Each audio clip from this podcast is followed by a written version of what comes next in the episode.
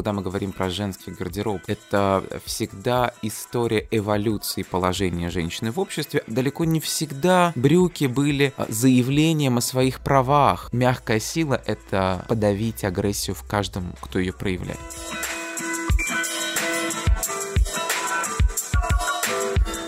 Всем привет! Это «Нечего носить» — подкаст об осознанности и экологичной моде.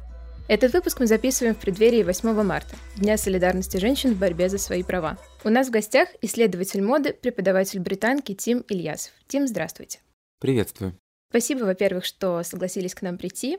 А во-вторых, мне кажется, что сейчас нам особенно важно вспоминать о вдохновляющих примерах и о том, какой на самом деле мягкой и при этом внушительной может быть демонстрация силы. И одна из вещей, которые могут рассказать об этом наиболее ярко, это гардероб женщины, которая боролась и продолжает бороться за свои права. Тим, как вы считаете, это утверждение верно или связь немножко преувеличена все-таки? Я бы здесь, в принципе, отказался от какой-то категоричности, потому что, несомненно, одежда является, во-первых, продолжением культуры и неким символом эволюции общества и общественных идей. Во-вторых, конечно, одежда, особенно когда мы говорим про женский гардероб, это всегда история эволюции положения женщины в обществе, особенно когда мы говорим про женский гардероб, начиная со второй половины XIX века и далее. Собственно, есть такое понятное столетие борьбы женщины за свой внешний вид. Начинается он в середине XIX века и заканчивается в 60-е годы века XX. Плюс-минус, конечно же, это все такая очень широкая история. Но если говорить об образе как о символе борьбы, то вот здесь я бы не стал э, как-то преувеличивать э, этот момент. Да, конечно, в движении суфражисток, например, некие вестиментарные формы, как форма протеста существовали. То есть были цвета движения эмансипации, движения суфражисток, которые не использовали в своих образах какие-то определенные вещи, но это вот такое, скорее, точное явление, чем глобальное. Хотя, конечно же, мода всегда была вариантом заявить определенную идею или причастность к тому или иному сообществу, или причастность к той или иной культуре, или наоборот, отторжение той или иной культуры. Ну, то есть все-таки в пользу понятия эволюции откажемся от понятия эмансипация в плане гардероба, да? То есть это все-таки не такая прямая связь. Ну, нет, подождите, все-таки давайте, опять же, разделять понятия. Эмансипация — процесс э, поступательный и постепенный. Эволюция гардероба — это тоже процесс поступательный и постепенный. И шли они параллельно, но все-таки давайте отделять, в принципе, историю моды как таковую, в которой много разных деталей, много разных нюансов и много разных женщин. Потому что все-таки 1850-е годы — это и Амалия Блумер, которая надевает брюки, и императрица Евгения, которая носит э, там кринолины и сложные платья. И это все один и тот же период. Поэтому все-таки мы будем говорить о том, что да, мода бесспорно является неким символом эволюции общества, и да, бесспорно, в процессе эмансипации одежда и способ одеваться играли довольно важную роль. И более того, изменение одежды — это важный процесс внутри эмансипации, потому что, собственно, женщина становится свободнее, тело становится свободнее, она отказывается от оков корсета, она отказывается от сложных тяжелых юбок. Но, опять же, тут же тоже нужно немножко шире мыслить. Если мы смотрим поверхностно, то кажется, что любая объемная сложная одежда, декоративная одежда, она анти свободна но, например, кринолин, который нам сейчас кажется формой лютого ограничения, формой э, совершенно невозможной для свободной женщины. Как бы ну, клетка огромная, тяжелая, неудобная юбка. Но для женщины 1850-х годов, о которых я уже заговорил, кринолин это свобода, как бы сейчас это странно не звучало. Кринолин — это облегчение, кринолин — это некая возможность э, легче ходить и двигаться, поэтому тут тоже надо как-то быть аккуратным на поворотах. Спасибо, очень интересно. Тогда, может быть, расскажете, вот вы говорите, что мода — это всегда способ заявить о чем то Вот если женщина заявляет о своих правах. Первый пример, и, может быть, единственный для многих, у кого в голове появляется, когда мы об этом думаем, это женщина, которая надела брюки, там, да, допустим. А вот какие ваши любимые примеры, вот если смотреть с точки зрения того, что кринолин — это в какое-то время тоже заявление о своих правах, вот какие-то самые любимые или, может быть, самые неочевидные для обычного слушателя примеры. Ну, слушайте, с брюками тоже не все так однозначно. Далеко не всегда брюки были а, заявлением о своих правах. Очень часто брюки были скорее заявлением своих ног.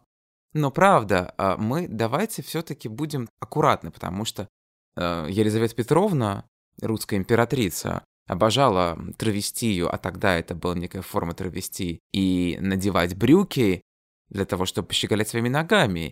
И те самые блумеры и блумерсы поначалу не имели столь однозначного общественно-политического подтекста. Конечно, они обрастают им, но, допустим, в конце XIX века брюки превращаются, опять же, в форму одежды для загородных поездок, прежде всего на велосипеде, и популяризируют брюки не женщины-эмансипе, а гранкокотки, которые имеют возможность кататься на велосипеде щеголять своими ногами. Я не обесцениваю борьбу женщин за свои за брюки, потому что брюки, правда, были во многом ну, некой возможностью заявить о своих равных правах с мужчинами и показать свои возможности э, двигательные, что я могу двигаться свободнее, я могу передвигаться, я могу э, заниматься спортом, я могу быть активной, но не только это, и это не единственное. Кринолин, как я уже сказал, для 50-х годов 19 века был тоже формой освобождения, потому что объемная юбка предыдущего десятилетия, романтического десятилетия 1840-х годов, достигала своего размера за счет очень тяжелых подъюбников, многослойных подъюбников, нижних юбок, подбитых ватой и простеганных конским волосом. И эта юбка была очень тяжелой. И когда приходит легкий кринолин на основе металлической пружины или тонких прутьев, это стало облегчением, потому что можно было э, ходить легче, юбка была легче, вес этого не было на тебе. Потом появляется более свободная форма верхнего лифа, когда ты можешь поднять руки больше, чем до уровня плеч. Это тоже было важным изменением. Хотя, казалось бы, если мы посмотрим на картинку этой эпохи, там будет, конечно, совершенно безумно нарядная, истеричная такая концепция женственности. Потом, в принципе, брюки иногда появлялись и как форма, ну, такой жеманной эстетики, ассоциируясь с Востоком, ассоциируясь с одолисками. Так, например, Поль Пуаре вводит в моду шаровары в 1910-е годы, до Первой мировой войны, в начале десятых годов, но эти шаровары не были символом э, эмансипации. Их целью было скорее шокировать, да, потому что брюки тогда шокировали. Их целью было создать некий ориентальный, восточный, необычный, дерзкий образ, но это дерзновение было скорее, ну, такой кокетливой заявкой на свою неординарность, больше, чем э, заявкой на свое место в обществе. В то же самое время в эти же самые годы Колет или Полин Полер надевают мужские брюки. То есть не восточные шаровары, а вполне себе мужские брюки. И в их случае это как раз тот самый символ некого изменения позиции женщины в обществе и эмансипации в том числе. Я хочу понять, значит ли вот появление Твиги как иконы новой женственности, например, появление ну или яркое развитие такого понятия, как, допустим, гендерно-нейтральная одежда или гендерно-нейтральный гардероб. Вот такое понятие, оно когда звучит наиболее ярко? Это все-таки 90-е годы принципе, э, наиболее ярко и громко идею размытия гендера в гардеробе мода начинает озвучивать в 90-е годы. Впервые, конечно же, э, эти идеи начали звучать после 68 -го года, в 70-е годы, когда девушки носят джинсы клёши и простые джемпера, и здесь, э, в общем и целом, начинают размываться границы гардеробов и гендерные границы. В принципе, 70-е про эту свободу, в том числе от гендерных стереотипов, но не так, как сейчас, конечно, это несколько другой контекст. Но, кстати, в 70-е же появляется э, концепция не унисекс, но унимакс, э, появляются и варианты одежды схожего кроя и схожего дизайна для мужчин и женщин. Унисекс — это уже, конечно же, начало 90-х годов, и вот как раз здесь будет Кельвин Кляйн, который, в общем-то, делает на этом бизнес, э, на одинаковых футболочках и джинсах одного и того же мотива. И, конечно, размытие всех стереотипов с гендером — это начало 90-х годов и далее, и далее. Другое дело, что это всегда движется волнообразно. Мода, и если в 90-е годы унисекс, и в 90-е годы гранж-эстетика, и в 90-е годы все носят фланелевые рубашки, и джинсы, бойфренды, и там бомберы. Здравствуйте, начало нулевых, когда снова шпильки, каблуки, э, юбки, розовый цвет, мини, глэми, блеск, блондинка в законе, блондинка в шоколаде, локоны, нарядность. Все волнообразно. Мода ходит волнообразно. И сейчас то же самое происходит. Вот мы с вами сейчас переживали эпоху брутальности, антимоды э, в конце 2010-х годов. Мы переживали эпоху агрессии в моде и такой очень нарочито агрессивной моды. Но при этом после постпандемические тренды заявляют на возвращение блеска, сексуальности и более того, тот мир, который начинается сейчас, мир, который меняется сейчас, прямо сейчас, тоже принесет нам очень много трендов, связанных с гипертрофированной женщин, женственностью. То есть э, там, где есть генерал, там есть генеральские жены, это всегда есть боевые подруги, и э, вот эта девушка, жаждущая сильного мужчину, она в эту эпоху снова станет очень сильно заметной. То есть если условно в конце 2010-х годов мы ее практически не видели на радарах моды, потому что главная героиня этой моды это была совершенно другая девушка, которая носила тяжелые куртки, объемные какие-то пиджаки, и Баленсиага, и Витмо, и Гуччи транслировали совершенно другую эстетику, то вот теперь мы увидим, как неогламур будет победно шагать по моде. А как вы думаете, почему вот уже сейчас на данном этапе это происходит все-таки в какой-то связке с э, движением истории, да, или все-таки у моды уже настолько своя история, что и своя цикличность в том числе? Мода всегда подстраивается под общественную и культурную ситуацию. Другое дело, что есть цикл, который так или иначе существует, и мы всегда движемся от агрессии к нарядности, от нарядности к агрессии, от гранжа к гламуру и обратно. Это такие волны, которые происходят с модой всегда. Поэтому мода является всегда лакмусовой бумажкой настроения, но, тем не менее, циклы никто не отменял, потому что есть производственные циклы, и те ткани, которые были произведены, они будут использоваться, и та одежда, которая была произведена, она будет продаваться в магазинах. Другое дело, как она будет стилизоваться, что будет выходить на первый план, какие вещи мы будем покупать, а какие будут оставаться на полке. Вот это вопрос. Но это нам предстоит только узнать. Да, мы с вами в эпицентре урагана, и пока мы еще не знаем, каковы последствия этого урагана, я очень часто в последние дни говорю о том, что мы в данный момент времени, вот здесь сейчас, как Элли в фургончике, которую ураган поднял, она внутри фургончика, и вроде как внутри фургончика она видит тот понятный э, мир этого фургона. Она внутри урагана, и она не знает, где ее поставит ураган, какую она колдунью встретит Гемгему Бастинду или, может быть, феи розовой страны, и вообще, что ее ждет дальше, и какие разрушения оставил этот ураган. И вот мы как это Элли в фургончике, которая поднята в воздух, вокруг нас ураган, и мы пока не знаем, что будет дальше. Вопрос был еще один про гендерно-нейтральную одежду. Вот вы даже рассказываете, когда про унисекс. Это чаще всего все-таки, мне кажется, скорее мужская одежда для женщин, чем да. женская одежда для мужчин. Хочется узнать ваше мнение по поводу того, почему все-таки мода слабо работает в другую сторону. Почему Билли Портер это скорее такой фрик, фрик да, чем э, что-то, что вот смогло, как мужская одежда для женщин, стать, можно сказать, классикой. Ну, во-первых, все-таки процесс э, феминизации мужского гардероба, он тоже в какой-то степени идет. Он намного более медленный, чем процесс маскулинизации женского гардероба. Но, тем не менее, ну, я вот сейчас сижу в свитере, который был куплен в женском отделе. Просто потому, что его крой, там, его принт мне показались интересными, и, в общем, в целом, мне плевать, что он был женским. И таких, как я, понятное дело, не то чтобы очень много, но, а, тем не менее, в пространстве там, молодых людей, в пространстве и миллениалов, и поздних миллениалов, и зумеров, а, мужчин, конечно же, потому что мы сейчас говорим про вот этот контекст, э, проще становятся какие-то вещи. И там парни красят ногти и носят бусики на шее, а в том числе парни э, не только, которые находятся на сцене, не только фэшн-блогеры, ну там какие-нибудь бариста или там парни, которые работают э, в около творческой сфере. То есть это все идет этот процесс. Но он, конечно же, не будет настолько ярким и очевидным, как э, в обратной сторону. То есть парни не наденут юбки, парни не наденут платья. Во-первых, потому что не слишком удобно. Uh, at first. Во-вторых, потому что не нужно никого соблазнять, и нет такой цели, задачи. И желания, наверное, тоже. А в-третьих, потому что мы остаемся в мужском мире. Как бы скверно это не звучало, как бы феминизм не развивался, мир остается мужским. И мы в этом пространстве. И там, где э, есть мужское общество, и там, где есть мужской способ решать вопросики, естественно, никакой феминности быть не может.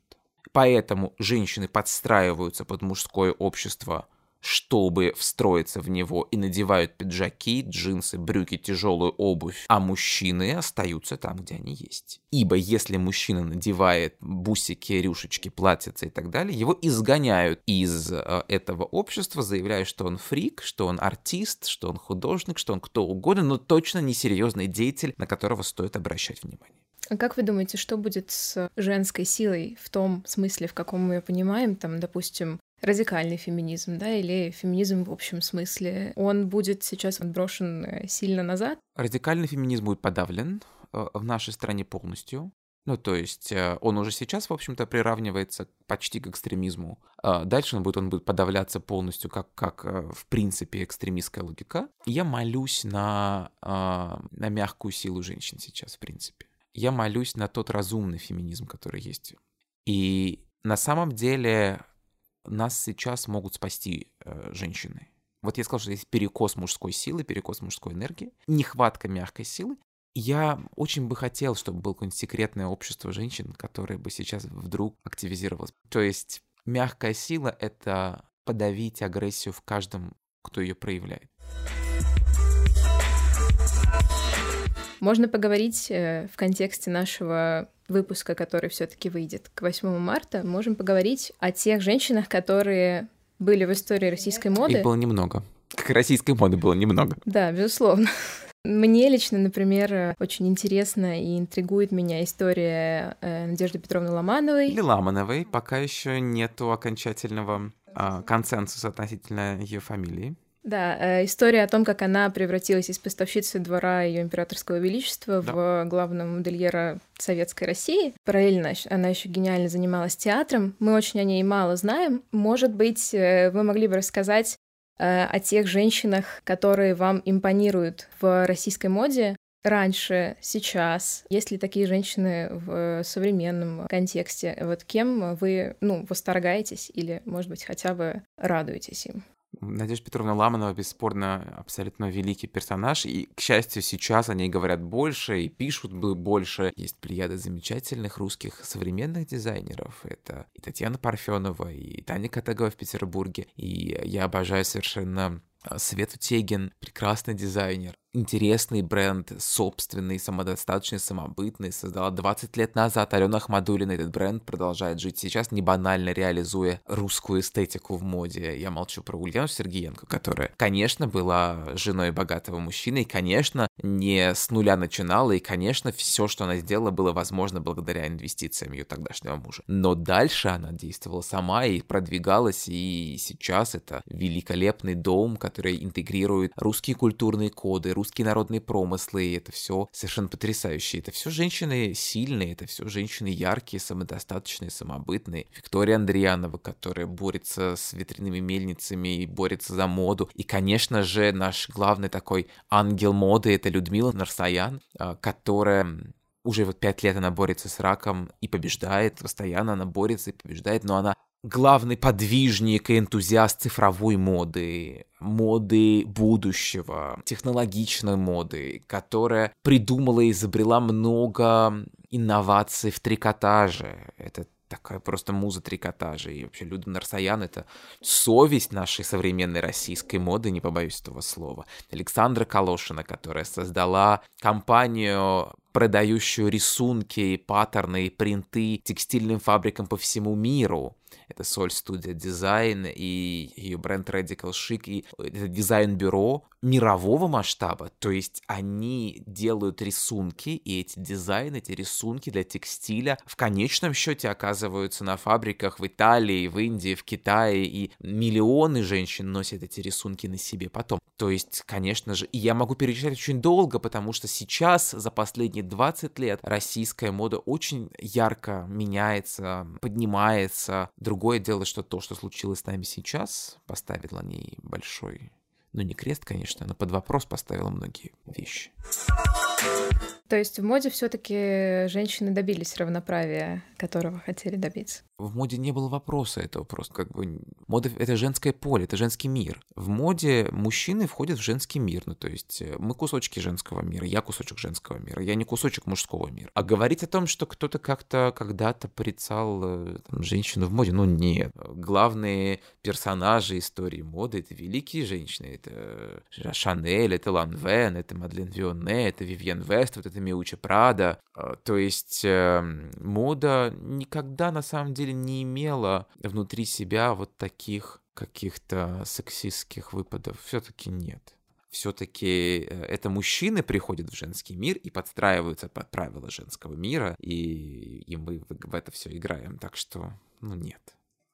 Ну, если мода — это женский мир, в который входят мужчины, то возможно ли сказать, что она ну, в будущем станет каким-то инструментом как раз э, этой самой мягкой силы, о которой мы говорим. Она уже сейчас, она в принципе инструмент мягкой силы, ну, то есть, э, скажем так, в отличие от, например, каких-нибудь политических условно или оппозиционных изданий, мы в индустрии моды, ну, в какой-то такой более находимся в свободной позиции, потому что, ну, а что с нас взять, юродивые? То есть э, мужской мир смотрит на наш мир моды как на какую-то такую, ну, нелепицу, что ли. Они не воспринимают нас всерьез, потому что мы на самом деле мало на что способны, кроме этой мягкой силы. Мы способны мобилизовать мягкую силу. Все, что мы можем, это попросить наших клиенток, наших героинь воззвать к любви, воззвать к нежности, воззвать к пониманию, воззвать к мягкости. Это то, на что мы способны. Ну, возможно, сейчас все и перевернется в другую сторону, и мягкая сила станет важнее, чем жесткая. Я верю в нее.